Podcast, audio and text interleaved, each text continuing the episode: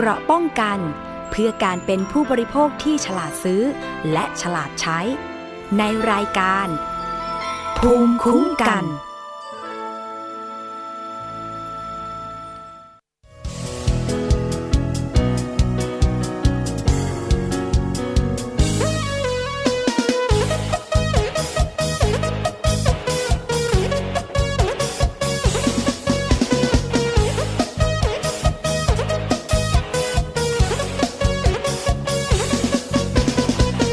เดินเข้ามาก็ทำให้ใจของฉันละลายมันละลายละลายอยากจะกลืนกินเธอทั้งตัวเธอไม่ได้มากับใครใช่ไหมหรือว่ายังไงเธอชอบอะไรอ่ะบอกฉันแล้วฉันจะหาให้เธอฉันไม่ได้รวยเหมือนใครและไม่ได้มีเหมือนใครหรอกแค่อยากจะบอกว่าคนอย่างฉันน่ะมันมีแต่รักจึงจะไม่มีวันมาทอดมาทิ้งให้เธอต้องไปนั่งเสียใจถึงหน้าตาไม่ดีแต่ฉันก็มีหัวใจฉันให้เธอไปจนหมดในชีวิตตอนนี้มีเพียงแค่เธอเท่านั้นโปรดอย่าทิ้งขว้างกันจะไม่หัวใจฉันตีโกน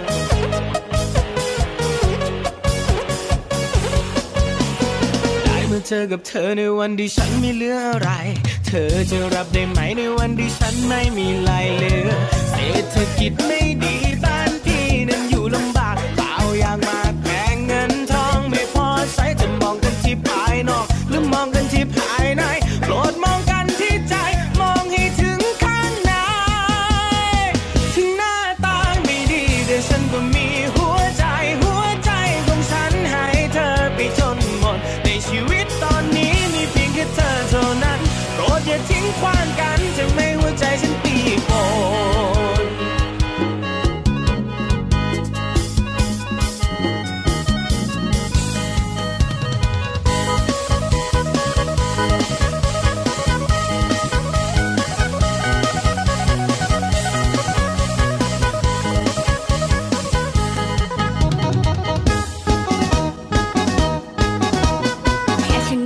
มาก็พอจะรู้ว่าเธอน่ะมองเธอน่ะมองเธอมองฉันจ้องฉันตาเป็นมันฉันไม่ได้มากับใครทั้งนั้นฉันมาคนเดียวฉันมาเอามัน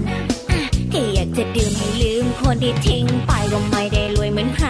ก็ไม่ได้มีเหมือนใครหรอกแค่อยากจะบอกว่าคนอย่างฉันน่ะมันก็มีแต่รักจริงและไม่มีวันจะทอดจะทิ้งให้ใครต้องไปนั่งเสียใจหน้าตาไม่ดีแต่ฉันก็มีหัวใจไปจนหมดในชีวิตตอนนี้มีเพียงแค่เธอเท่านั้นโปรดอย่าทิ้งความกันทำให้หัวใจฉันปีโป้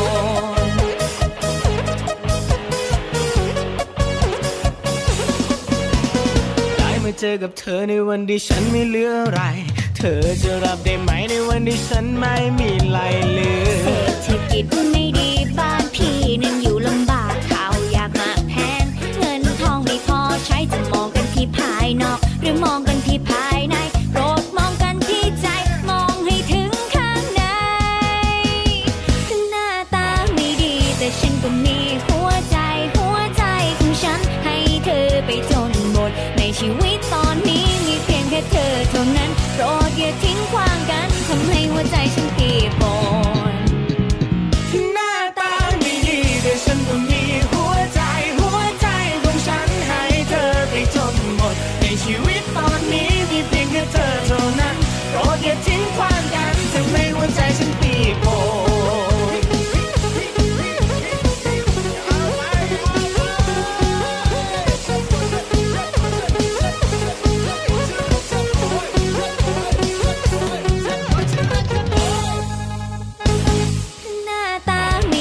แต่ฉันก็มีหัวใจหัวใจของฉันให้เธอไปจนหมดในชีวิตตอนนี้มีเพียงแค่เธอเท่านั้นโปรดอย่าทิ้งขว้างกันทำให้หัวใจฉันเปียกปอนถึงหน้าตาไม่ดีแต่ฉันก็มีหัวใจหัวใจของฉันให้เธอไปจนหมดในชีวิตตอนนี้มีเพียงแค่เธอเท่านั้นโปรดอย่าทิ้งขว้างกันทำให้หัวใจฉันเปียกปอน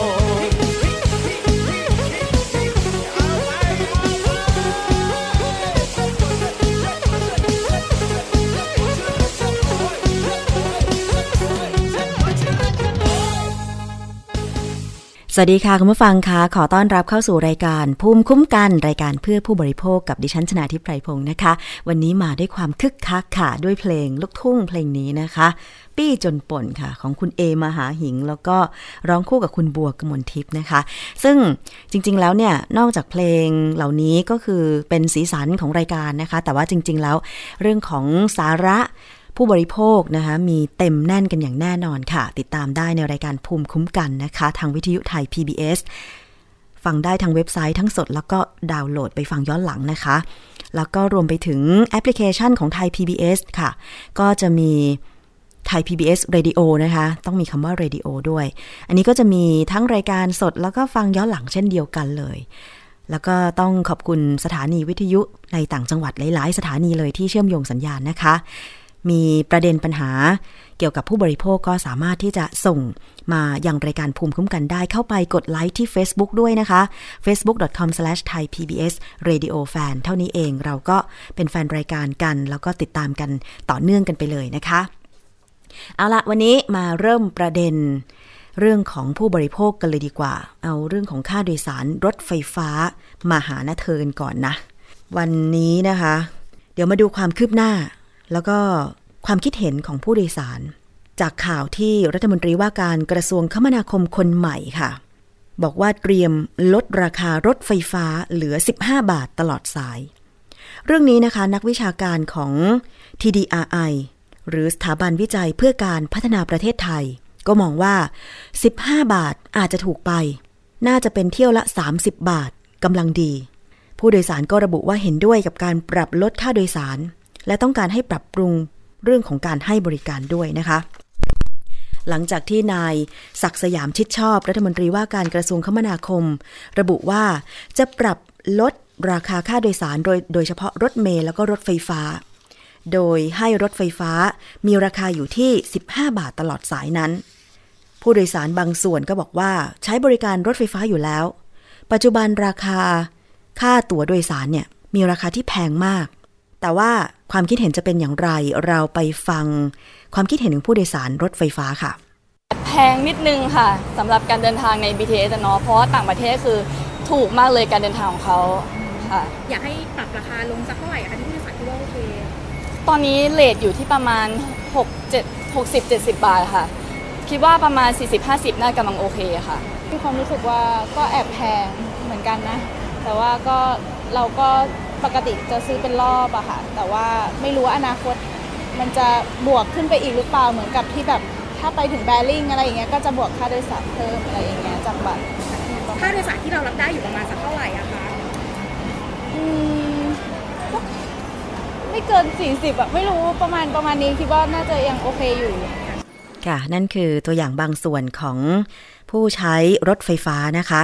สำหรับคุณผู้ฟังนะคะที่เคยใช้บริการรถไฟฟ้าล่ะคะน่าจะมีราคาที่เท่าไหร่อย่างในความคิดเห็น2ท่านเมื่อสักครู่เนี่ยก็บอกว่าไม่เกิน40บาทหรือ 40-50 บาทพอรับได้อันนี้ต่อเที่ยวเหรอคะหรือไปกลับ ถ้าเป็นดิฉันนะดิฉันว่าเที่ยวละ20บาทกำลังเหมาะ ไปกลับ40บาทรวมค่าต่อวินมอเตอร์ไซค์ออกจากปากซอยอีกสัก10บาทไปกลับก็20บาทนะคะเนี่ยยังไม่รวมค่าเดินทางอื่นๆถ้าเราออกนอกเส้นทางเลยนะ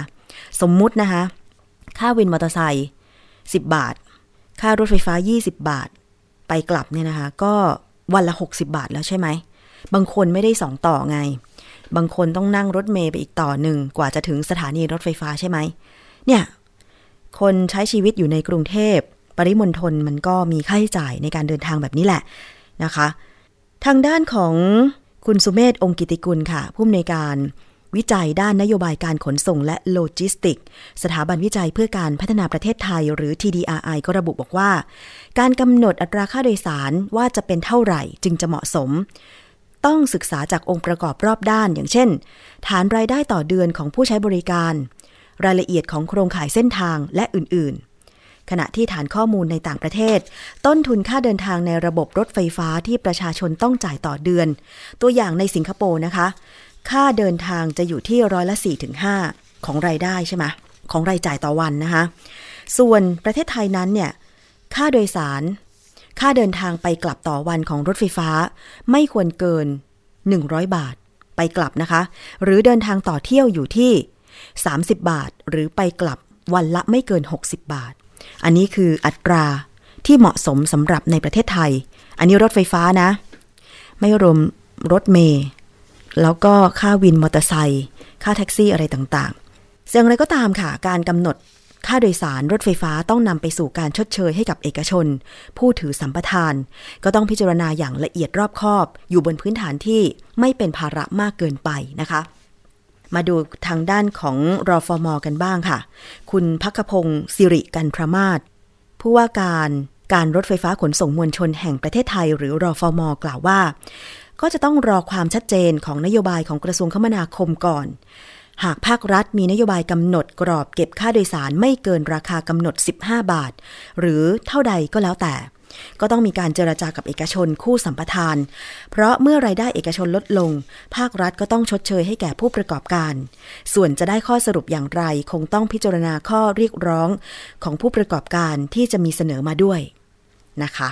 อันนี้ก็รอดูกันต่อไปค่ะซึ่งถ้ามีการปรับลดค่าโดยสารรถไฟฟ้าลงจริงๆเนี่ยก็เป็นข่าวดีสำหรับผู้ที่ต้องใช้เป็นประจำซึ่งทุกวันนี้ในช่วงเช้าและเย็นก็มีคนไปใช้บริการทั้งรถไฟลอยฟ้าแล้วก็รถใต้ดินอยู่แล้วใช่ไหมซึ่งตอนนี้มีอยู่ไม่กี่สายแล้วก็กำลังดำเนินการก่อสร้างทั่วกรุงเทพปริมณฑลเลยคิดว่าถ้าสมมุติมันลดราคาได้จริงๆแล้วรถไฟฟ้าสามารถวิ่งเป็นโครงข่ายทำให้คนเดินทางได้สะดวกแล้วราคาไม่แพงเกินไปมันจะเป็นสิ่งที่จูงใจให้ประชาชนหันมาใช้รถสาธารณะกันมากขึ้นแล้วยิ่งถ้ามีจุดต่อเชื่อมที่สะดวกสบายโดยที่คนไม่ต้องออกจากสถานีหรือไม่ต้องใช้เวลาหรือต่อรถเพื่อไปขึ้นรถไฟฟ้าอีกต่อหนึ่งเนี่ยก็จะดีไม่น้อยเลยทีเดียวนะคะดิฉันกำลังรอดูอยู่ว่าจะเป็นอย่างไรอีกไม่น่าจะเกินสัก4 ปีเนาะรถไฟฟ้าที่กำลังก่อสร้างทุกเส้นทางในกรุงเทพปริมณฑลเนี่ยน่าจะเสร็จภาวนาเลยค่ะอย่างเส้นถนนวิภาวดีรังสิตก็จะมีรถไฟฟ้าสายสีแดงวิ่งผ่านหน้าไทย PBS เลยแต่เสียตรงที่สถานีไม่ได้อยู่หน้าไทย PBS นี่แหละ อาจจะต้องมีการนั่งรถเมล์ไปอีกต่อหนึ่งเพื่อไปขึ้นรถไฟฟ้าสายสีแดงจะเดินก็เหนื่อยค่ะแล้วริมถนนวิภาวดีนี่ไม่ค่อยมีคนเดินเพราะว่ารถวิ่งกันเร็วแล้วก็ร้อนด้วยนะคะนี่แหละคือมันเป็นอะไรหลายๆอย่างที่ในเมืองไทยทำให้ระบบขนส่งมวลชนคนไม่ค่อยอยากจะใช้บริการเพราะมันไม่ค่อยสะดวกแถมอากาศก็ยังร้อนด้วยแต่ถ้าเป็นประเทศที่มีอุณหภูมิค่อนข้างหนาวเย็นเดินสบายออกกำลังกายไปด้วยแล้วก็ไม่ต้องเสียตังค์สามารถเดินทางไปไหนใกล้ไกลได้อะไรอย่างเงี้ยอย่างเช่นญี่ปุ่นเนี่ยสะดวกสบายมากๆนะคะเดินกันไปเถอะวันละเป็น10 กิโลเมตรใครที่เคยไปเที่ยวญี่ปุ่นก็คงจะพอทราบไม่จำเป็นจะต้องใช้รถยนต์ส่วนตัวเลยก็ได้เพราะว่าเขาวางระบบรถไฟฟ้าขนส่งมวลชนไม่ว่าจะเป็นรถเมล์หรือแท็กซี่เนี่ยดีมากเลยถึงแม้ว่าจะมีราคาที่แพงนะแพงกว่าเมืองไทยแต่ว่ามันดีมากนะคะแต่รถไฟฟ้าของเขาไม่แพงเท่าไหร่เนาะแต่ว่าถ้าเทียบกับรายได้ของคนไทยก็อาจจะแพงแต่ถ้าเป็นเทียบรายได้ของคนญี่ปุ่นก็อาจจะไม่แพงก็คืออยู่ในราคาที่เหมาะสมเดี๋ยวมารอดูกันว่าจะปรับลดราคาค่ารถไฟฟ้าได้จริงหรือไม่15บาทอาจจะถูกไปเนาะก็เห็นใจผู้ประกอบการแล้วก็ถ้าเกิดจะต้องให้ภาครัฐชดเชยให้ผู้ประกอบการในส่วนรายได้ที่เสียไปในส่วนที่ลดให้ผู้ใช้บริการเนี่ย20 บาท25 บาทกำลังเหมาะเลยเดินทางไปกลับรถไฟฟ้า2 เที่ยว50 บาทนะคะเอาละค่ะอีกเรื่องนึงมาดูกันที่โรคเนื้อเน่ากันบ้างคุณผู้ฟังก่อนหน้านี้มีแถบภาคอีสานที่มีผู้ป่วยโรคเนื้อเน่าทางแพทย์ได้มีการตรวจวิเคราะห์มีความเป็นไปได้ที่โรคเนื้อเน่านั้นจะมีสาเหตุมาจากการที่ไปในพื้นที่ที่มีสารเคมีกำจัดศัตรูพืชตกค้างแล้วพอสารเคมีเหล่านั้นสัมผัสกับผิวหนังมันก็เลยทำให้เป็นโรคเนื้อเน่าตามมานะคะแต่ตอนนี้ค่ะที่จังหวัดน่านเองก็มีผู้ป่วยโรคเนื้อเน่าหนังเน่าแล้วเช่นกัน โรงพยาบาลน่านนะคะแจ้งเตือนประชาชนระวังโรคเนื้อเน่าระบาดหลังจากช่วงเดือนกรกฎาคมที่ผ่านมาเนี่ยนะคะต้นเดือนที่ผ่านมาเนี่ยมีผู้ป่วยโรคเนื้อเน่าและหนังเน่าหรือแบคทีเรียกินเนื้อคนเข้าไปรักษาตัวที่โรงพยาบาลน่านแล้ว25คนโดยมีอาการรุนแรงเข้ารับการรักษาที่ห้อง ICU 1คนเปรียบเทียบกับเดือนมิถุนายนมีผู้ป่วยเพียง2คนเท่านั้นโรงพยาบาลน่านค่ะแจ้งเตือนประชาชนระวังโรคเนื้อเน่าและหนังเน่าหรือแบคทีเรียกินเนื้อคนค่ะเพราะว่ามีผู้ป่วยที่เข้ารับการรักษาที่ ICU แล้วคืออาการหนักแล้ว1คนเฉพาะเดือนกรกฎาคมยังไม่สิ้นเดือนเนี่ยนะคะยังไม่หมดเดือนเนี่ยไปรักษาที่โรงพยาบาลแล้ว25คนซึ่งแสดงให้เห็นว่าการระบาดของโรคเนื้อเน่าโดยผู้ป่วยเนี่ยส่วนใหญ่จะมีประวัติไปดำนาลุยโคลนและโดนหอยหรือเศษแก้วบาดเศษไม้ต่ำเท้าและไม่ได้ทำแผลหรือรักษาใดๆเนื่องจากต้องทำนาให้เสร็จทำให้เชื้อโรคเข้าไปทางบาดแผลแล้วก็เพิ่มจำนวนจนเกิดความรุนแรงได้สำหรับโรคเนื้อเน่านะคะส่วนใหญ่เกิดจากเชื้อโรคทั้งชนิดที่ไม่ใช้ออกซิเจนเช่น Clostridium และเชื้อชนิดใช้ออกซิเจนเช่น Staphylococcus Streptococcus ชนิดที่สามารถสร้างสารพิษได้โดยอาการก็จะมีผิวหนังบวมแดงร้อนหากเชื้อลงลึกกินทั้งชั้นผิวหนังก็จะพบตุ่มผุพองแล้วก็ค่อยๆเปลี่ยนสีเป็นสีม่วงและถ้าเนื้อตายจะกลายเป็นสีดำผู้ป่วยบางคนอาจจะต้องตัดขาหรืออาจจะมีอาการติดเชื้อเข้ากระแสเลือดไข้สูงทำให้เสียชีวิตได้อันเนี้ยน่ากลัวมากๆเลยทีเดียวนะคะแล้วยิ่งเฉพาะในพื้นที่ที่มีการทำการเกษตรแบบใช้สารเคมีกำจัดศัตรูพืชแล้วผู้ลงไปดำนาหรือทำสวนนั้นเนี่ยมีบาดแผลแล้วก็ไม่ระมัดระวังที่เพียงพอนะคะไปฟังเสียงของนายแพทย์พงเทพวงศ์วัชระไพบูลย์รองผู้อำนวยการโรงพยาบาลน่านค่ะกรณีนี้นะครับก็เกิดจากเชื้อที่ไม่ใช้ออกซิเจนก็ได้แต่ในบางรายเนี่ยก็เป็นเชื้อที่ใช้ออกซิเจนพวกสเต็ปนะครับเชื้อสเต็ปเนี่ยก็อาจจะเกิดจากการที่ว่าบางทีเกานะครับอาจจะเกิดจากลักษณะที่บางทีก็ขึ้นมาเองนะครับจากการที่เชื้อเนี่ยอาจจะอยู่ที่ผิวหนังอยู่แล้วแล้วเข้าไปในผิวหนังจากการเกาของเราแล้วก็ทำให้เกิดการลุกลามแล้วก็มีอาการบวมแดงนะครับปัจจัยเสี่ยงที่ทำให้ติดเชื้อได้ง่ายนะคะนอกจากที่คุณหมอบอกแล้วเนี่ยก็คือผู้ที่มีภาวะภูมิคุ้มกันต่ำก็ได้แก่มีประวัติการดื่มสุราเป็นประจำเป็นโรคตับแข็งโรคเบาหวานโรคภูมิคุ้มกันบกพร่องและการรับประทานยาสเตียรอยด์นะคะส่วนใหญ่โรคนี้ระบาดในฤดูฝนช่วงที่เกษตรกรลงดำนาลุยโคลนค่ะโรงพยาบาลน่านจึงขอเตือนผู้ที่ทำนาถ้าหากมีแผลตามร่างกายก็ให้รีบขึ้นจากโคลนแล้วก็ล้างแผลด้วยน้ำสะอาดซับด้วยผ้าสะอาดแล้วก็ปิดแผลนะคะถ้ามียาฆ่าเชื้ออย่างเช่นโพวิโดนไอโอดีนสามารถใช้ทาแผลได้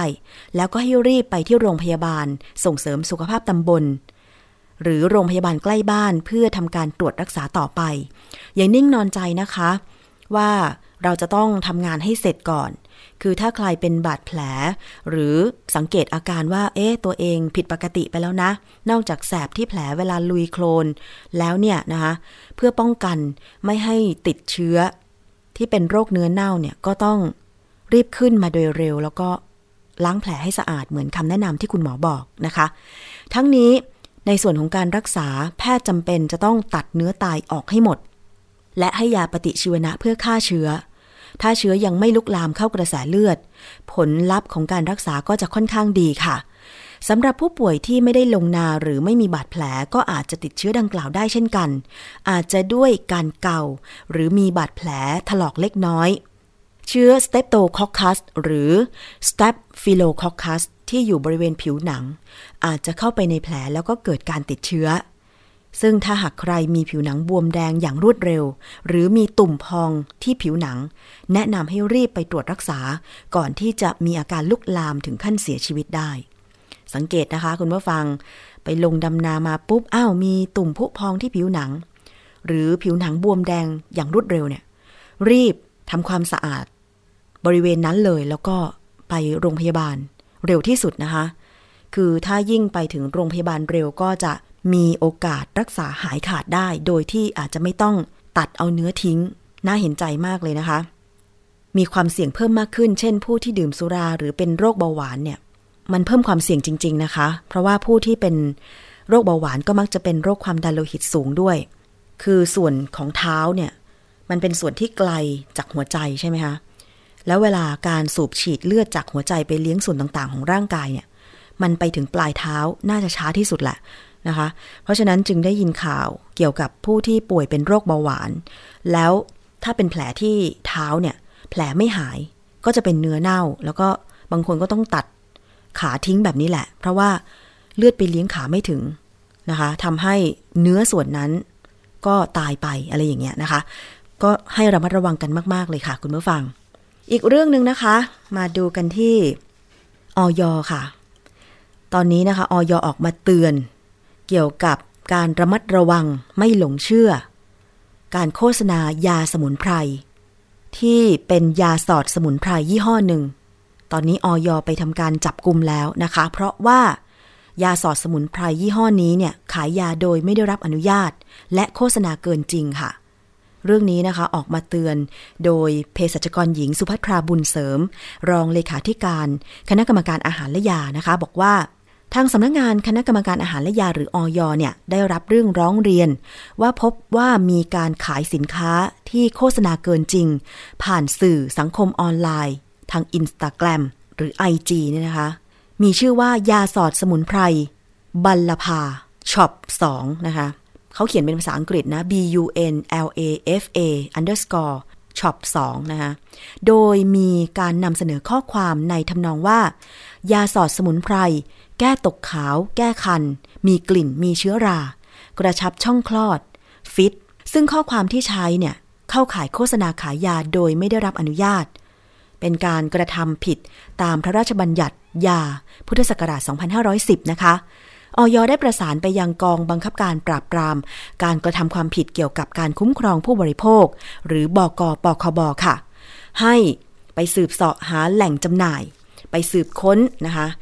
พบของกลางเป็นยาสอดสมุนไพรบัลลภาช็อป2เนี่ยจำนวนมากเลยหลายกล่องนะคะแล้วก็ยังพบเครื่องสำอางผลิตภัณฑ์เสริมอาหารที่ฝ่าฝืนกฎหมายหลายรายการจึงได้ทำการตรวจยึดสินค้าของกลางและดำเนินคดีตามกฎหมายกับผู้ขายแล้วก็ผู้ผลิตเจ้ายาสอดเนี่ยหรือว่ายาสมุนไพรที่เขาจับได้เนี่ยเขาก็อยู่ในบรรจุภัณฑ์เป็นตลับสีเขียวบ้างนะคะหรือว่าเป็นเม็ดสีดำๆอยู่ในซองพลาสติกซึ่งถ้าใครเคยเจอโฆษณาใน IG ยาสอดสมุนไพรบัลลภานะคะคุณผู้ฟังขออภัยบัลลภาช็อป2ให้รู้ไว้เลยว่าเนี่ยอย.ดำเนินการจับกุมแล้วก็ไม่ได้รับอนุญาตให้ขายด้วยเพราะว่าจริงๆยาก็ไม่ได้รับอนุญาตให้โฆษณาอยู่แล้วนะคะแล้วก็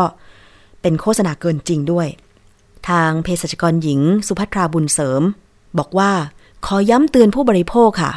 อย่าเห็นแก่ความสะดวกสบายในการสั่งซื้อของผ่านสื่อออนไลน์เพราะในกรณีของการซื้อขายยาเนี่ยอย.ไม่ได้อนุญาตให้มีการขายยาผ่านทางสื่อออนไลน์นะคะเพราะการซื้อยาออนไลน์มีอันตรายอย่างยิ่งเพราะผู้ใช้ยาไม่สามารถทราบได้เลยว่าเป็นยาจริงหรือไม่ได้มาตรฐานหรือมีความปลอดภัยหรือไม่และการใช้ยาต้องปรึกษาแพทย์หรือเภสัชกรผู้เชี่ยวชาญเท่านั้นค่ะเพราะจะได้วินิจฉัยโรคอย่างถูกต้องหรือซื้อผ่านทางร้านขายยาคุณภาพที่มีเภสัชกรประจำร้านและมีใบอนุญาตเท่านั้นนะคะอันนี้ก็ขอย้ำเตือนอีกครั้งหนึ่งว่าเห็นด้วยจริงๆถึงแม้ว่าการซื้อขายของออนไลน์จะสะดวกสบายซื้ออาหารซื้อเสื้อผ้าซื้อรองเท้าอะไรก็ซื้อไปเถอะแต่ยาขอร้องว่าอย่าซื้อเลยเจ็บป่วยไม่สบายอย่างน้อยๆเนี่ยเดินไปที่ร้านขายยาเดินไปที่สถานีอนามัยหรือนั่งรถไปโรงพยาบาลเสียเวลานิดนึงเหนื่อยนิดนึงแต่ว่าปลอดภัยกับชีวิตมากกว่านะคะส่วนกรณีของผลิตภัณฑ์เสริมอาหารที่มีการโฆษณาอวดอ้างสรรพคุณลดความอ้วนเสริมสมรรถภาพทางเพศ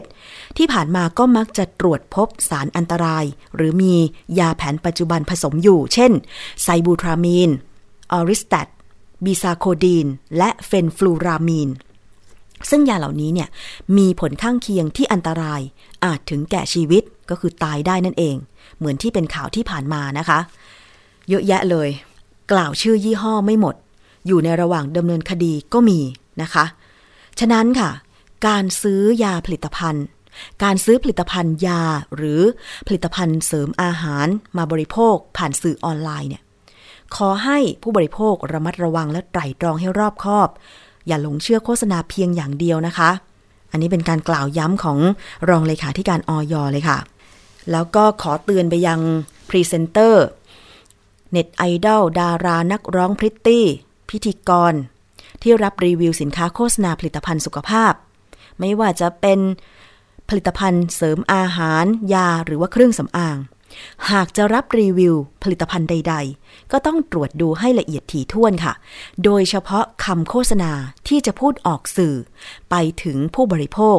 ต้องไม่เกินจริงไม่ผิดศีลธรรมแล้วก็ไม่กล่าวอ้างไปในทางบำบัดบรรเทารักษาโรค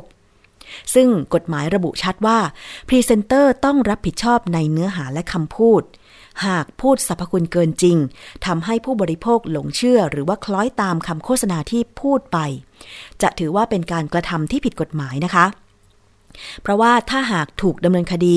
อาจทำให้เสียชื่อเสียงอีกด้วยค่ะและถ้าการกระทำความผิดพบว่าทำผิดเป็นครั้งที่2ไม่ว่าจะมาจากผลิตภัณฑ์เดิมหรือผลิตภัณฑ์ใหม่อันเนี้ยก็ต้องเสียค่าปรับในอัตราโทษเป็น2เท่าจากที่ถูกปรับครั้งแรกซึ่งผลิตภัณฑ์เครื่องสำอางเป็นผลิตภัณฑ์ที่มีการเปรียบเทียบปรับเพียงอย่างเดียวแต่อัตราโทษสูงนะคะแต่โทษของการโฆษณาผลิตภัณฑ์เสริมอาหารมีทั้งโทษจำคุกและปรับหากไม่มั่นใจว่าผลิตภัณฑ์หรือเนื้อหาที่จะโฆษณาได้รับอนุญาตอย่างถูกต้องจากอย.หรือไม่มีระบบตรวจสอบโดยผ่านช่องทางค่ะหมายเลขโทรศัพท์สายด่วนของอย.โทรศัพท์1556นะคะหรือว่าจะเป็นแอปพลิเคชันของอย.ก็ได้นะคะอย.สมาร์ทแอปพลิเคชันรวมไปถึงทางเว็บไซต์ www.fda.moph.go.th นะคะหรือว่าจะไปสอบถามด้วยตัวเองก็ได้อะที่อย.กระทรวงสาธารณสุขจังหวัดนนทบุรีคือดาราพรีเซนเตอร์เหล่านี้บางทีเราก็เข้าใจว่าเป็นอาชีพของเขาแหละอยากจะหารายได้นะคะแต่พอโฆษณาอะไรไปยิ่งมีแฟนคลับคนตาม IG คนตาม Facebook เยอะๆเนี่ยก็จะยิ่งได้ค่าตัวสูงเมื่อได้ค่าตัวสูงคนหลงเชื่อมากเจ้าของผลิตภัณฑ์ที่มักจะใช้คนเหล่านี้ในการโฆษณาสินค้าก็เลยไปลงโฆษณาก็เลยให้รีวิวสินค้าด้วยโดยประชาชนก็ไม่ทราบหรอกว่าดาราเหล่านั้นใช้สินค้านั้นจริงหรือไม่เหมือนที่ผ่านมาค่ะทั้งเครื่องสำอางอะไรนะเมโสแล้วก็ผลิตภัณฑ์เสริมอาหารที่ถูกจับไปก่อนหน้านี้เพราะว่ามีการลักลอบผสมสารอันตรายไม่รู้กี่สารนะกล่าวชื่อไม่หมดในเบื้องต้นก็เกือบทุกยี่ห้อค่ะมีสารไซบูทรามีนที่เป็นผลิตภัณฑ์ที่เขากล่าวอวดอ้างว่าลดน้ำหนักดูแลสุขภาพอย่างเงี้ยนะคะอันเนี้ยก็ให้ระมัดระวังไว้ด้วยดิฉันเชื่อว่า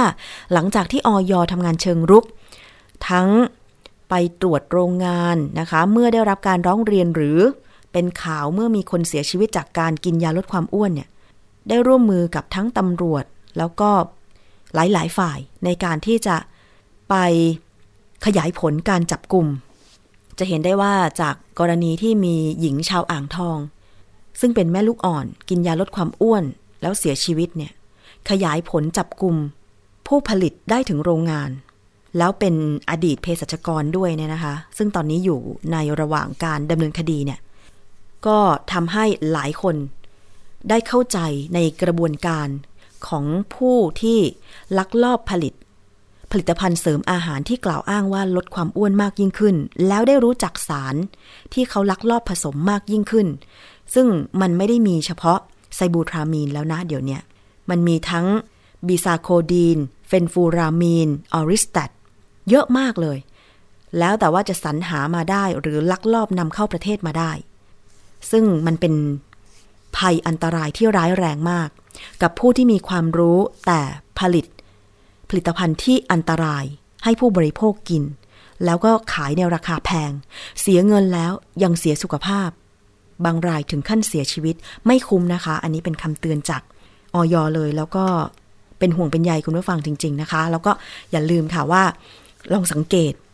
บุตรหลานที่บ้านดูว่าเขามีอาการที่ผิดปกติไหมบ่นอยากลดความอ้วนหรือบ่นอ้วนมากเกินไปอะไรหรือเปล่าแล้วก็เขามีพฤติกรรมในการที่จะรับประทานอาหารเป็นอย่างไรคือถ้าจากเดิมยังกินปกติหรือกินแบบกินอาหารอร่อยๆได้เนี่ยนะคะแต่ต่อมาแบบโหเบื่ออาหารไม่กินเลยวันหนึ่งกินมื้อเดียวอะไรอย่างเงี้ยก็ให้สังเกตดูว่าเขามีความเสี่ยงที่จะไปใช้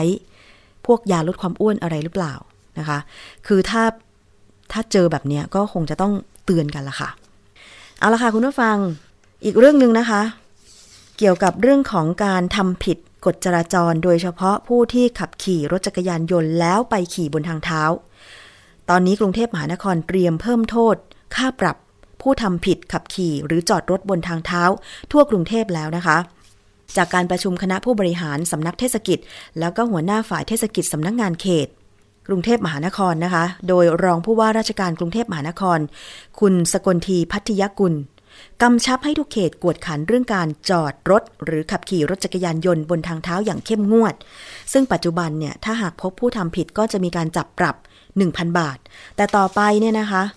มีปัญหามากๆได้รับเสียงสะท้อนจากคนเดินเท้าเนี่ยก็บอกว่าจะเพิ่มค่าปรับเป็น 2,000 บาทแล้วขอเตือนด้วยนะคะถ้ามีภาพถ่ายภาพได้เห็นทะเบียนรถชัดเจนส่งไปให้กรุงเทพมหานครเลยค่ะเอาละช่วงนี้เราไปติดตามคิดก่อนเชื่อกับดร.แก้วกังสดาลอำไพ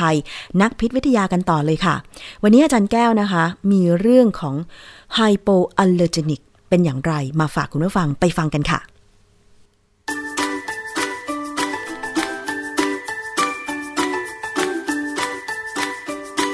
่ะช่วงคิดก่อนเชื่อ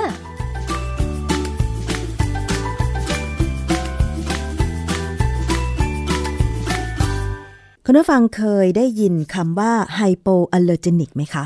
ส่วนมากตอนนี้ก็มักจะมีโฆษณาในสื่อโดยเฉพาะผลิตภัณฑ์นมอย่างนี้หรือว่าเครื่องสำอางอย่างนี้แล้วเคยสงสัยหรือเปล่าว่าไฮโปอัลเลอร์เจนิกคืออะไรวันนี้เราจะมาหาคำตอบกันค่ะอาจารย์แก้วคะไฮโปอัลเลอร์เจนิกคืออะไรคะคือจริงๆเนี่ยสมัยผมเรียนหนังสือในวิชาเกี่ยวกับการแพ้เนี่ยนะก็คือวิชาภูมิคุ้มกันวิทยาหรือ immunology เนี่ยคำนี้ไม่มีหรอกผมดั้งพยายามย้อนกลับไปเมื่อ 30-40 ปีก่อนเนี่ยไม่มีถึงปัจจุบันนี้ก็ไม่มีนะแล้วที่เขาโฆษณาล่ะเขาเอาคำเนี้ยมาจากไหนเขาบัญญัติศัพท์ขึ้นมาในวงการของคนที่ทำการค้ามันไม่ใช่คำที่เกี่ยวกับทางวิชาการโดยตรงนะถ้าเราไปดูในวิกิพีเดียเนี่ยวิกิพีเดียจะมีคำนี้ให้ฟังว่ามันจะหมายถึงความหมายภาษาอังกฤษคือ below normal หรือ slightly allergenic ความหมายมันคือมันก็ประหลาดดีนะคือปกติสมมติเราพูดถึงถั่วเนี่ยเคยได้ยินใช่ไหมว่ามีคนบางคนแพ้ถั่วเช่นถั่วลิสงเนี่ยนะคือเขาถือว่าถั่วลิสงธรรมดาเนี่ยมันธรรมดา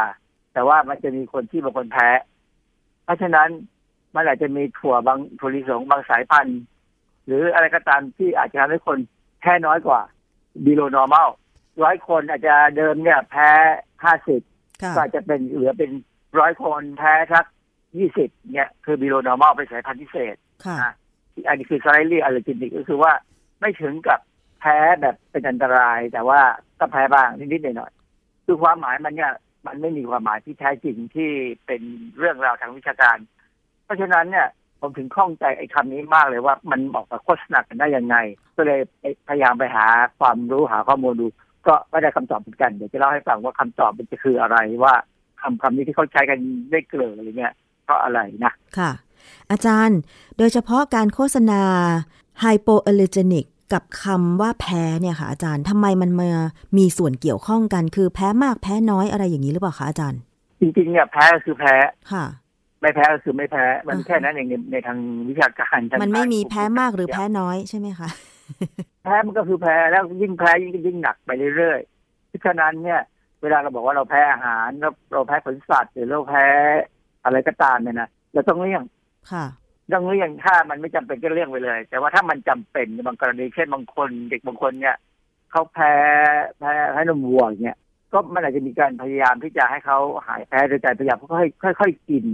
นมวัวเมื่อโตขึ้นมากินทีละนิดทีละนิดมันอาจจะพอจะเขาเรียกใช้คำว่า desensitization คือลดอาการแพ้ลงไปได้บ้างจนสุดท้ายอาจจะกินได้เนี้ยนะซึ่งมันก็เป็นเรื่องของทางการแพทย์โดยตรงเลยที่เขาจะทำค่ะทีนี้พอไปค้นดูประวัติไอ้คำว่าไฮโปอัลเลอร์จิกเนี่ยวิกิพีเดียบอกว่ามันถูกใช้ครั้งแรกในวงการเครื่องสำอางเมื่อปี1953ซึ่งเป็นปีที่ผมเกิดพอดีผมเกิดมาคำนี้แต่ผมไม่รู้จักมันเลยจริงๆเนี่ยเขาก็ใช้กับสินค้าโดยเฉพาะเครื่องสำอางกับสิ่งทอนะเหตุที่ว่าเป็นสิ่งทอเพราะว่ามันมีสิ่งทอเช่นพรมบางอย่างเป็นพรมที่ทอด้วยขนสัตว์พวกประเภทคนที่เขารวยไม่รู้เรื่องเนี่ยเขาอาจจะใช้พรมขนสัตว์ก็ยังได้นะเพราะนั้นสินค้าที่ใช้คำว่าไฮโปอัลเลอร์เจนิกเนี่ยก็หมายความว่าจะทำให้เกิดอาการแพ้น้อยกว่าสินค้าทั่วไปในประเทศเดียวกันแสดงว่ามันก็ต้องมีกระบวนการผลิตอะไรที่เขาจะยกมาอ้างว่าทำให้ผลิตภัณฑ์นั้นแพ้น้อยลงหรือเปล่าอาจารย์ใช่อันนั้นคือเหตุผลที่เขาเอามาใช้โฆษณานะเขาทำก็มีการทำนู่นทำนี่แล้วสินค้านั้นก็มักจะต้องแพงกว่าปกติเวลาเราไปค้นดูในตำราแพทย์ในตำราทางด้านอิมมูโนโลจีภูมิคุ้มกันวิทยาเนี่ยอันนี้จริงๆที่ผมบอกแต่ในพจนานุกรมภาษาอังกฤษส่วนใหญ่เลยไม่เปิดเจอในบางประเทศเนี่ยนะเขาจะมีกลุ่มคนเนี่ยที่สนใจเรื่องเกี่ยวกับการแพ้เนี่ยนะแล้วเขาก็มองเห็นวิกฤตพวกเนี้ยมันเป็นโอกาสเขาก็เลยตั้งกลุ่มเป็นบริษัทเนี่ยรับที่จะทดสอบสินค้าไม่ว่าเป็นเครื่องสำอางไม่ว่าจะเป็นอาหารหรือไม่ว่าจะเป็นสิ่งทออะไรก็ตามเนี่ยเพื่อจะรับรองว่าสินค้าที่ผู้ผลิตเนี่ยเขาแน่ใจว่าเขาไม่ค่อยมีสารที่ทำให้แพ้เนี่ยเอามาทดลองเอามาทดสอบกับอาสาสมัครบ้างหรืออะไรก็ตามเนี่ยเพื่อดูซิว่ามันทำให้คนแพ้น้อยลงกว่าที่ควรจะเป็นจริงไหมเขาก็จะให้ใบรับรองซึ่ง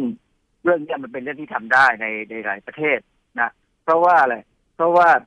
กระบวนการทดสอบพวกนี้หน่วยราชการยังไม่มีการรองรับคือต่างคนอยากทำก็ทำไปแล้วถ้าเอาไปใช้ให้ผู้บริโภคถ้าผู้บริโภคมีปัญหาก็ค่อยว่ากันไปอีกทีหนึ่งคือมันเป็นเรื่องที่มันไม่มีสีขาวไม่มีสีดำมันเป็นเทาๆอยู่นะฮะเพราะฉะนั้นเนี่ยเวลาเราเข้าไปดูใน Google เนี่ยนะเราอยากจะรู้ว่าไอ้เครื่องหมายที่บอกว่าเป็นไฮโปอัลเลอร์เจนิกเนี่ยมันมีเครื่องหมายที่เขาทำเป็นลักษณะแบบไหนปรากฏว่าดูไม่จืดเลยมันมีเยอะมากมายนะแล้วแต่ใครอยากจะคิดขึ้นมาโดยงานนี้อยากจะคิดอย่างนั้นอย่างนี้แต่ว่าเพื่อให้ผู้บริโภคเนี่ยดูแล้วเข้าใจทันทีว่าไอ้สินค้านี้มันออกตัวว่าไฮโปอัลเลอร์เจนิกเช่นครีมทามือเครื่องประดับสายนาฬิกาไอ้สายนาฬิกานี่เป็นจริงนะผมเดี๋ยวนี้ผมเป็นคนไม่ใส่ไม่สวมนาฬิกานะเพราะผมมีปัญหาคันเวลาสายนาฬิกาที่ไม่ว่าจะเป็นเหล็กไม่ว่าจะเป็นสแตนเลสหรือสายหนังกลุ่มผิวผมค่อนข้างจะคันง่ายดูเวลามีเหงื่อมากๆผมคันเนี่ยผมไม่ได้แพ้ไอ้วัสดุหรอกนะเพราะฉะนั้นผมจริงไม่เชื่อหรอกว่าจะเอาข้าวสายอะไรก็ตามเนี่ยที่โฆษณาว่าไฮโปอัลเลอร์เจนิกเนี่ยมาให้ผมใช้หน่อยผมก็จะไม่ใช้ไม่มีทางสรุปแล้วตอนนี้ดูเวลาจากมือถือผมไม่เคยดูจากนาฬิกาธรรมดานะฮะอันนี้อีกอันหนึ่งที่น่าสนใจคือผมไปเจอข้อมูลว่าหน่วยงานด้านสาธารณสุขของแคนาดาเนี่ยยังไม่ได้กำหนดมาตรฐานใดๆเลยเกี่ยวกับคำว่าไฮโปอัลเลอร์เจนิกอเมริกากับเหมือนกันอย.อเมริกาก็ไม่มีมาตรฐานหรือคำจำกัดความและการควบคุมการใช้คำว่าไฮโปอัลเลอร์เจนิกคืออาจารย์มาตรฐานค่ะและไม่ควบคุมแล้วหน่วยงานที่เขาก่อตั้งเพื่อทดสอบสินค้าว่าสินค้านั้นเนี่ยก่อให้เกิดอาการแพ้น้อยกว่าสินค้าชนิดเดียวกันอื่นๆอย่างเงี้ยเขาเอาวิธีการตรวจสอบหรือวิธีการสำรวจผลิตภัณฑ์นั้นอย่างไรถึงกล้าที่จะออกตรารับรองได้ว่าเป็นผลิตภัณฑ์ที่ก่อการแพ้น้อยก็คือไฮโปอัลเลอร์เจนิกเนี่ยค่ะอาจารย์ตอนสมัยผมเรียนวิชาทางด้านที่วิทยาเนี่ยนะเราก็เรียนมาก็รู้ว่าอย่างเครื่องสำอางเนี่ยเขาจะทดสอบเลยว่าคนส่วนใหญ่แพ้ไม่แพ้เพราะว่ามันต้องเอามาใช้ทาผิวใช่ไหม วิธีง่ายๆคืออันที่หนึ่งก็ใช้ทดสอบโดยใช้อาสาสมัครให้เอามือจุ่มลงไปในเครื่องสำอางนั่นแหละแล้วก็ดูว่าแพ้ไหมวิธีที่สองอันนี้วิธีนี้ตอนหลังนี่เขาต่อต้านกันมากคือการหยดลงไปบนตาของกระต่ายแล้วดูที่ตาของกระต่ายเนี่ยมันแพ้มันบวมมันอะไรก็มีเขาจะมีมาตรฐานการแพ้ซึ่งปัจจุบันนี้ก็มีวิธีที่สามคือการใช้เซลล์คัลเจอร์พวกเซลล์ที่เลี้ยงในหลอดทดลองเนี่ยมาทดสอบซึ่งมันก็เป็นกระบวนการซึ่งดูเป็นวิชาการแต่ยังไม่เป็นที่ยอมรับกันนักแต่ว่าทำได้การทดสอบด้วยตากระต่ายเนี่ยเป็นที่ยอมรับค่ะนะแต่ว่าผู้ผลิตเครื่องสำอางหรือผลิตภัณฑ์ต่างๆเขาก็มีการตรวจสอบอยู่แล้วเนี่ยค่ะว่าผลิตภัณฑ์ของเขาเนี่ยแพ้หรือไม่แพ้อย่างเงี้ยค่ะหรือว่านำไปใช้กับคนจริงๆแล้วคนเหล่านั้นจะแพ้หรือไม่แต่ทำไมจะต้องมีสถาบันที่ตั้งตัวเองขึ้นมาเพื่อทดสอบแล้วก็ให้คำรับรองว่าไฮโปอัลเลอร์เจนิกด้วยอาจารย์มันได้ตังค์อ่ะมันได้ตังค์ก็ทำอ่ะก็อย่างเงี้ยเราออกไปรับเรื่องนิดหนึ่งอย่างอย่างผลิตภัณฑ์ที่เป็นอาหารอินทรีย์เนี่ยนะนี่ออกใช่ไหมออร์แกนิกเนี่ยก่อนที่จะมีการรับรองมีมาตรฐานของกระทรวงเกษตรเนี่ยเดิมเนี่ยมี NGO ทำอยู่ของ NGO เนี่ยเขาใช้ชื่อย่อมกท.เป็นคนตรวจรับรองว่าอาหารอันนี้สินค้าอันนี้ผักผลไม้เนี่ยเป็นอินทรีย์โดยเขามีกฎเกณฑ์ซึ่งกฎเกณฑ์ของมกท.เนี่ยจะไปอ้างอิงมาจากไอโฟมที่ยุโรปซึ่งคำว่าไอโฟมเนี่ยมันก็มาแปลเป็นภาษาไทยก็คล้ายๆกับของมกท.คือมาตรฐานเกษตรกรรมอินทรีย์เนี่ยนะที่ไอโฟมเนี่ยเขาก็เป็น NGO เหมือนกันในยุโรปซึ่งคนเชื่อถือดังนั้นเนี่ยมกท.ของเราเนี่ยก็เลยไปขอขึ้นทะเบียนกับไอโฟมให้ไอโฟมเนี่ยเขายอมรับเรามีการตรวจสอบพอยอมรับแล้วเนี่ยสินค้าที่เป็นอินทรีย์ที่มกท.รับรองว่าเป็นอินทรีย์เนี่ยติดเครื่องหมายของมกท.ส่งไปขายในยุโรปเนี่ยคนยุโรปจะกินแต่ว่าถ้าเป็นสินค้าอินทรีย์ที่ติดเครื่องหมายต่างๆที่ราชการทำส่งไปยุโรปคนยุโรปไม่สนใจเพราะมันไม่ใช่สิ่งที่ไอกลุ่มยอมรับส่วนใหญ่จะไม่ยอมรับนะคือคนในยุโรปเนี่ยเขาไม่ค่อยเชื่อรัฐบาลหรอกส่วนใหญ่นะก็จะเชื่อเอกชนที่มีมาตรฐานอ๋อเหรอคะมันเป็นคล้ายแบบนี้นะเพราะฉะนั้นไอ้ไฮโปอัลเลอร์เจนิกเนี่ยมันก็มาในรูปแบบของหน่วยงานองค์กรเอกชนที่ทำเพื่อให้มีคนยอมรับซึ่งเผอิญมันยังไม่ถึงจุดหนึ่งที่คนทั่วไปจะยอมรับเพราะว่าบางครั้งเนี่ยอย่าไปสันนิษฐานว่าผลิตภัณฑ์ที่บอกว่าไฮโปอัลเลอร์เจนิกจะไม่ทำได้แพ้เพราะมันเคยมีอย่างนี้กันว่ามันก็ทำได้แพ้ได้เหมือนกันไอ้การแพ้เนี่ยมันขึ้นอยู่กับพันธุกรรมของคนด้วยในเว็บไซต์ของ Insider เมื่อประมาณปี 2018 เนี่ยเขาก็ให้คำความหมายของไอ้คำว่าไฮโปอัลเลอร์เจนิกเนี่ยมันจะใช้กับเครื่องสำอางใช้กับอาหารแต่ที่เห็นมากที่สุดเนี่ยคือหมากับแมวอ๋อเหรอคะที่มีการเพาะขายว่าเป็นไฮโปอัลเลอร์เจนิกคือเวลาเราเขียนคำว่าไฮโปอัลเลอร์เจนิกใน Google เนี่ยนะพอคลิกไปแล้วขอดูรูปเนี่ยมันจะขึ้นแต่หมากับแมวมาให้เราดู เพราะว่ามีคนพยายามคนที่เขาผลิตหมากับแมวเนี่ยเพราะหมากับแมวเนี่ยมันเป็นสัตว์ที่ทำให้เกิดการแพ้นะใช่ไหมเราก็รู้ว่าแพ้ขนหมาแพ้ขนแมวใช่เพราะนั้นเขาก็พยายามผลิตสัตว์ที่มันทำให้ไม่แพ้แต่ยังไงมันก็คงแพ้แหละเพราะว่าผลของสัตว์เนี่ยมันเป็นโปรตีนอาจารย์คือถ้าจะรับรองด้วยคำว่าไฮโปอัลเลอร์เจนิกในผลิตภัณฑ์เช่นเครื่องสำอางหรือผลิตภัณฑ์เกี่ยวกับเด็กอะไรอย่างเงี้ยยังพอเข้าใจได้นะแต่ไปรับรองหมากับแมวว่าขนหมาขนแมวที่ได้รับการรับรองจะไม่ก่อให้เกิดอาการแพ้กับคนที่ซื้อไปเลี้ยงอย่างเงี้ยเหรอคะมันจะเข้าใจได้ยังไงฮะอาจารย์ความจริงเนี่ยนะหมากับแมวเนี่ยเราสามารถทำผสมพันธุ์ให้มันเป็นสัตว์ที่ไม่มีขนก็ได้เคยเห็นแมวที่ไม่มีขนมันก็จะตัวล้นดุ้นๆนะอาจารย์มันจะย่นๆเขาเรียกนูดแคทหรือนูดด็อกอะไรอย่างเงี้ยนะเป็นนูดเลยคือ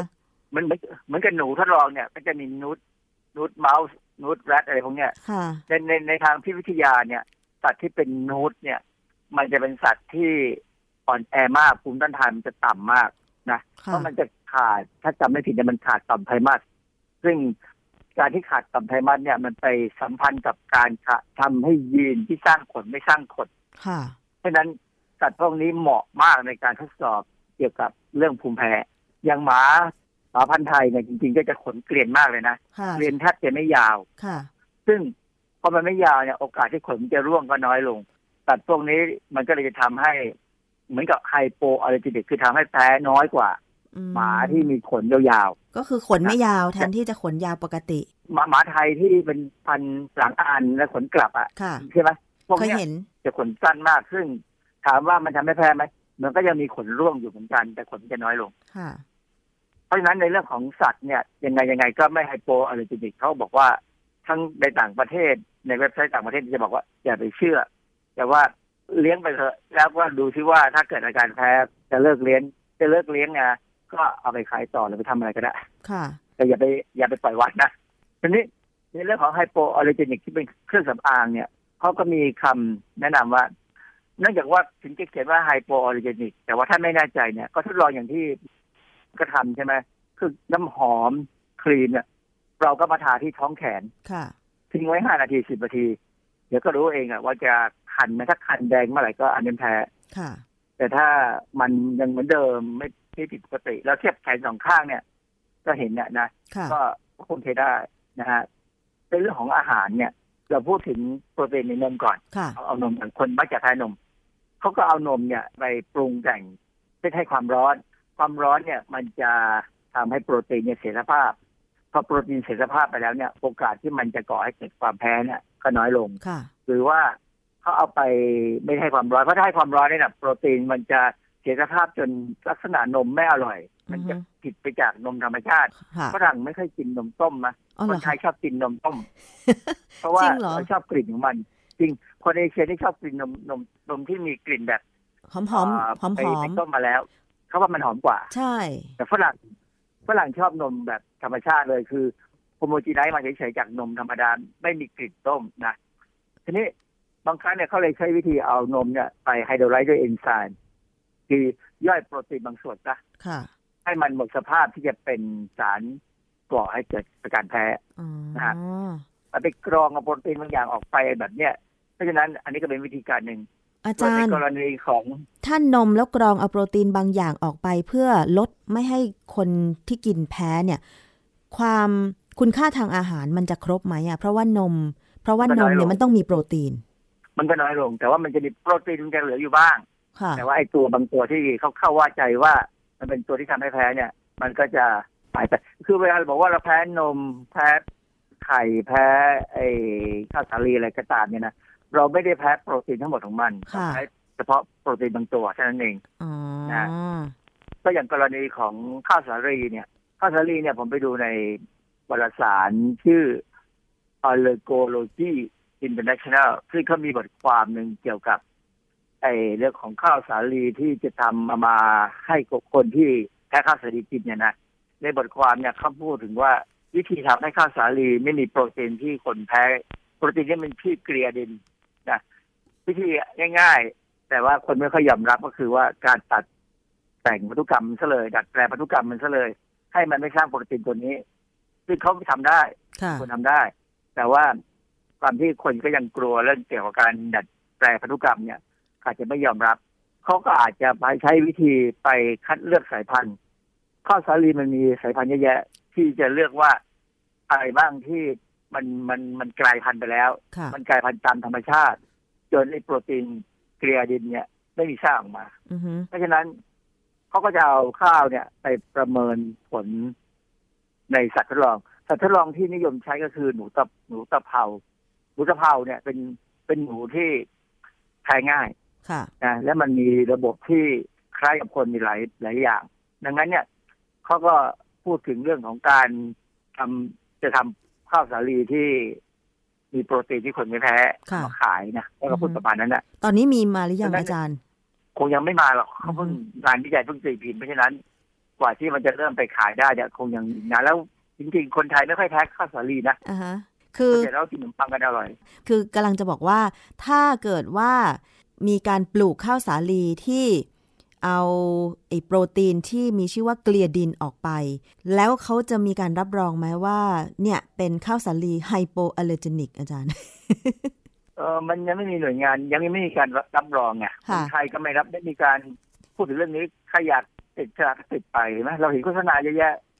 ไม่มีหน่วยงานไหนมาดูแลว่ามันไฮโปจริงไม่จริงนะอาจารย์แล้วที่ผ่านมาเนี่ยมันเคยมีข่าวไหมว่าคนใช้สินค้าที่มีการรับรองว่าไฮโปอัลเลอร์เจนิกก็คือเสี่ยงในการแพ้น้อยแล้วมันยังแพ้อยู่เยอะแยะเยอะแยะเหรอคะมีข่าวเยอะแยะแต่ว่าก็จะฟ้องไม่ฟ้องกันแล้วแต่มันเคยมีเครื่องสำอางญี่ปุ่นเป็นแชมพูยี่ห้อหนึ่งนะเขาก็ขายเขาโฆษณาประมาณนี้ว่าเหมาะกับคนที่แพ้ง่ายปรากฏว่าเด็กที่ทำงานเนี่ยไปซื้อมาใช้เพราะว่าเขาเป็นคนแพ้ง่ายเขาก็แพ้ขนาดที่ว่าสักไปที่บริษัทบอกว่านี่มันแพ้นะเอาผื่นแดงที่เกิดขึ้นตามตัวเขาให้ดูเลยบริษัทก็บอกว่าก็จะชดใช้ให้ในราคาที่ซื้อมา ไม่ได้ชดใช้ค่ารักษาพยาบาลอาการแพ้จะไปฟ้องไหมล่ะ จะไปฟ้องก็วุ่นวายนะก็คือปกติเนี่ยคนผู้บริโภคส่วนใหญ่เนี่ยพอแพ้เราก็เลิกใช้แพ้ก็เลิกใช้ทิ้งไปเลยก็โยนทิ้งไปหรือว่าเอาไปสมมติว่าอย่างเช่นถ้าเป็นอะไรที่มันมีฟองเป็นแชมพูเป็นอะไรก็เอาไปซักเสื้อผ้าอย่างอื่นที่ผ้าขี้ริ้วอะไรตามเรื่องนะแต่ถุงมือซักก็ซักได้คือไอ้เรื่องพวกนี้มันเป็นเรื่องที่มันดูเหมือนเล็กๆน้อยๆนะแต่อาการแพ้จริงๆแล้วถึงตายได้นะใช่ผลิตภัณฑ์หลายผลิตภัณฑ์ที่โฆษณาอยู่ในทีวีตอนนี้เยอะมากโดยเฉพาะแป้งเด็กอะไรอย่างเงี้ยแล้วก็มีการบอกว่าไฮโปอัลเลอร์เจนิกคือสำหรับคนแพ้ง่ายลดอาการแพ้อะไรอย่างเงี้ยแล้วถ้าเกิดมันมีเครื่องหมายรับรองไฮโปอัลเลอร์เจนิกแล้วเนี่ยแต่เรายังแพ้อยู่เนี่ยเราสามารถไปเรียกร้องค่าชดเชยจากผู้ผลิตได้ไหมหรือคนรับรองได้ไหมว่าเนี่ยขนาดคุณมีมาตรฐานแล้วเรายังใช้สินค้าคุณแล้วเรายังแพ้เลยอะไรอย่างเงี้ยค่ะอาจารย์คือไปฟ้องก็ต้องพิสูจน์แล้วก็จะไปหาแพทย์มาพิสูจน์ว่าเด็กคนนี้แพ้ด้วยอะไรแพ้ด้วยนี่จริงๆไหมคือมันก็ต้องพิสูจน์นั่นเองพิสูจน์ในศาลมันก็เรื่องยาวนะแต่ความจริงไอ้เรื่องที่ผมกังวลใจคือเรื่องเด็กเนี่ยนะเพราะว่าสินค้าของเด็กเนี่ยถ้าติดอย่างนี้เนี่ยแล้วมันไม่ใช่เป็นไม่มีหน่วยงานที่เป็นรัฐทางราชการหรืออะไรก็ตามที่เป็นเรื่องที่แท้จริงมารับรองเนี่ยก็เป็นแค่องค์กรเอกชนรับรองเนี่ยสถาบันของเขาเองอะไรรับรองเนี่ยมันก็ดูเหมือนดีขึ้นไประดับหนึ่งแต่ถามว่าอยู่ในระดับที่เรากล้าเสี่ยงไหมเพราะฉะนั้นการจะใช้เครื่องสำอางใช้อะไรก็ตามผลิตภัณฑ์เกี่ยวกับเด็กเนี่ยต้องค่อยๆใช้ทีละนิดลองดูก่อนนะคือเหมือนนมอ่ะเวลามุดเด็กหย่านมแม่แล้วหรือว่าต้องหย่าเนื่องจากว่าแม่ต้องไปทำงานเนี่ยแล้วต้องมากินไอ้นมกระป๋องเนี่ยนะก็ให้ทดลองกินแล้วก็ให้ดูอาการว่ามีปัญหาไหมอาการบางอย่างไม่อาจจะเป็นการแพ้แต่อาการที่ชัดๆออกมาคือไทยแข็งหรือไทยเหลวคือต้องหานมสูตรที่ตรงกับตัวเด็กอ่ะต้องขนาดดัดจิ้งกันดีเด็กก็จะถ่ายปกติหลายครั้งเนี่ยที่จะพบว่าเด็กเนี่ยพอเปลี่ยนจากนมแม่ไปกินนมกระป๋องแล้วเนี่ยถ่ายแข็งก็ต้องเปลี่ยนนมหมอก็จะแนะนำให้เปลี่ยนนมนั่นเองคือใครจะไปกล้าฟ้องบริษัททำนมว่าทำให้ลูกเขาถ่าย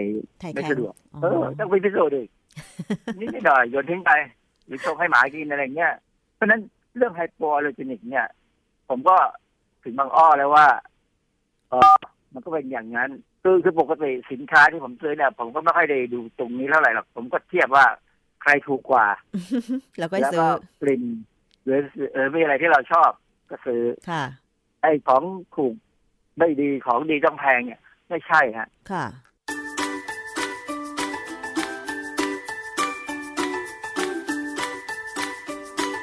ช่วงคิดก่อนเชื่อ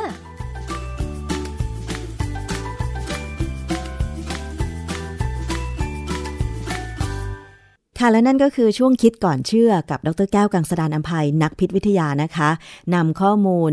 งานวิจัยด้านวิทยาศาสตร์มาพูดคุยกันค่ะสำหรับรายการภูมิคุ้มกันวันนี้ก็หมดเวลาลงแล้วค่ะขอบคุณมากเลยสำหรับการติดตามรับฟังดิฉันชนาธิไพพงศ์ต้องลาไปก่อนนะคะสวัสดีค่ะติดตามรับฟังรายการขอตั้งกรรมการ